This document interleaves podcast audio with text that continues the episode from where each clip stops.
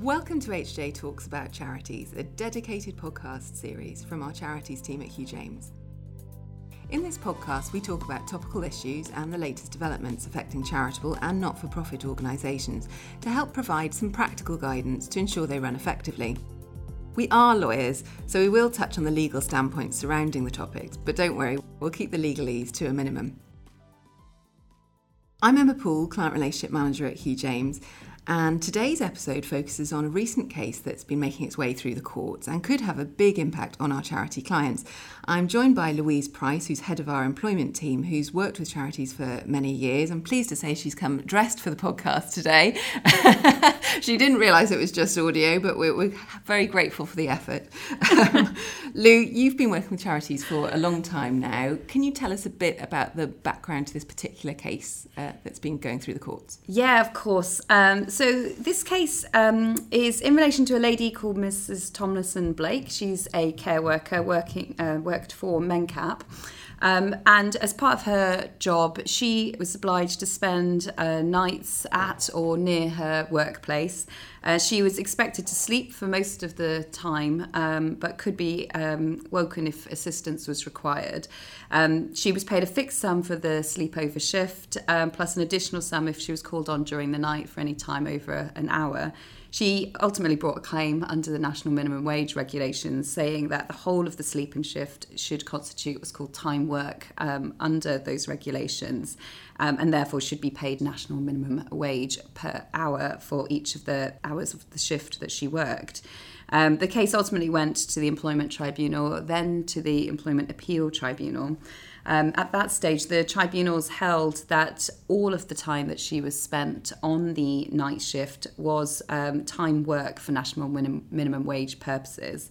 This case um, had a huge impact, obviously, on, on the charity sector, and, and not just the charity sector, local authorities, particularly with their um, um, budget cuts, and other employers of staff that work sleep in shifts um, in relation to them having to pay back pay and penalties to large numbers of staff in relation to national minimum wage for those sleep in shifts. Am I right that that's been estimated to be about 400 million that they think charities could have to pay out because of that finding at that particular court? Yes, um, in, in fact, unfortunately, that is the case. You are right. Um, this ultimately could lead to a number of organisations becoming bankrupt, particularly um, small charitable organisations um, who just can't simply fund back pay um, to that extent for, for so many individuals who are carrying out sleep-in shifts. How far would they potentially have to go back?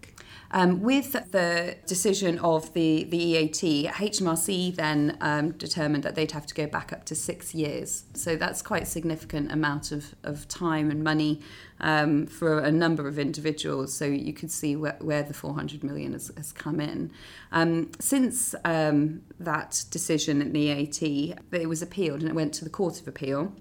And in the Court of Appeal, they actually allowed the employer's appeal. So they found um, that the time that Mrs. Tomlinson Blake was on a night shift, actually, she was available uh, for work um, during the sleep-in shift, but not actually working. So they completely overturned the decision and found that it was only during the time that she was awake that she was entitled to the national minimum wage, and not during the whole shift. So this was a huge relief um, for employers at that time. And then, um, so the investigations into how much people owe have been suspended in light of this decision.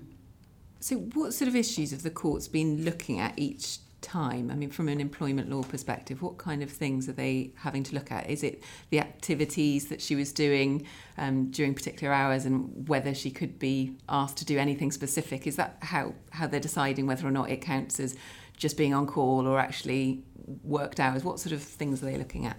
That's a very good question, Emma. Um, this is a really significant point. Um, it's very much a case which is distinguished on its facts. So, this isn't the first case of its kind in terms of dealing with people working on night shifts. Um, there have been a number of cases. There were two particular cases that were referred to in the Mencap case, which have been distinguished. So, the first is British Nursing Association and Inland Revenue In this case, there was a nurse operating a 24 hour telephone call helplines.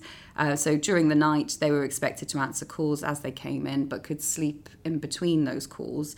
Uh, that was actually a Court of Appeal case, um, and they held that um, they were working for the purposes of national minimum wage. So, um, but the, the significant point on that case, which distinguishes it from MENCAP, was that they the telephone service was identical during the night as during the day. So um, they found that that supported the decision that they were um, they were working, even though sometimes actually they were sleeping.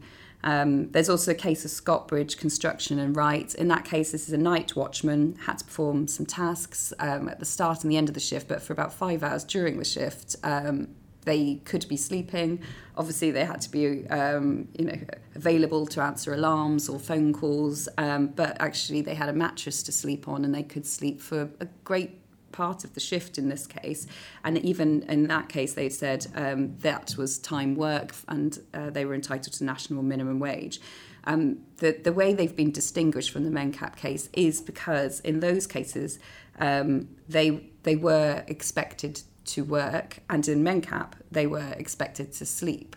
So okay. it's very much something that I think it is going to depend on the facts of each particular case and to kind of see um, which side of the line they fall, whether they fall more into a MENCAP case uh, situation or, or perhaps the British nursing situation. So if the decision is uh, sort of changed again in future at another court, um, is it the case that actually employers are better not to sort of pay out as a protective measure because they may fall into one type of case rather than another and one would have said that they did have to pay out the other would have said they wouldn't. Do you see what i mean?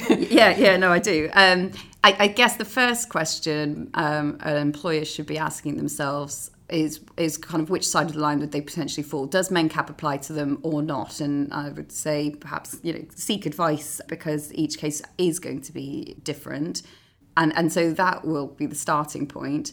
Um, you, you, go on. To, you asked you obviously about whether this is going to go on. Um, actually, it is. So they have appealed. Um, so the uh, appeal has been approved, and this is go. They've been granted permission by the Supreme Court now um, to appeal the Court of Appeal ruling. Um, they are going to hear this on the 12th and 13th of February. Oh, um, not long. not long at all. Um, although the decision's probably not going to be expected until around July uh, this year, but it's definitely a case that you have to watch. So, really, there's not much that charity clients can be doing in the interim except waiting for that judgment in July um, and just being aware that this is something that could have a financial impact on them and maybe reviewing what their arrangements are when it comes to sleeping shifts so at least they know where they'll stand once that decision does come out. Yeah, I, I think that's right. I think you know, in terms of preparing, they can look at the cases, look at the facts, and, and see perhaps if if the MENCAP case would apply to them. Um, if it does, then it is just going to be a case of watch this space to see what the decision is. Um, and whether or not they are going to have to change the way that they pay their staff going forward. Well, when that decision's made, we'll make sure we do a bit of an update so that um, if people are tuning in, they'll they'll know what's happened with it and what they need to do uh, as next steps in potentially July, if we think that's likely to be how long it takes. It's obviously a very complicated case, so it does take judges quite a while to yes. work out their reasoning and, and make sure that it's not going to be appealed again. I suppose would, would be the plan. Is, is there is there any subsequent court it could go to, or is this absolutely going to be the final decision? This is it. Supreme Court's the highest court it can go to, so this will be a binding authority on everyone. So this is a very significant case. There's going to be a lot of press attention about it. Certainly watch this space and watch out for podcast number two. Lovely. Thanks a lot, Louise. Thank you. If you'd like to take part in the conversation, suggest a topic, or need some further guidance for your organisation, please get in touch at charities at hjtalks.co.uk.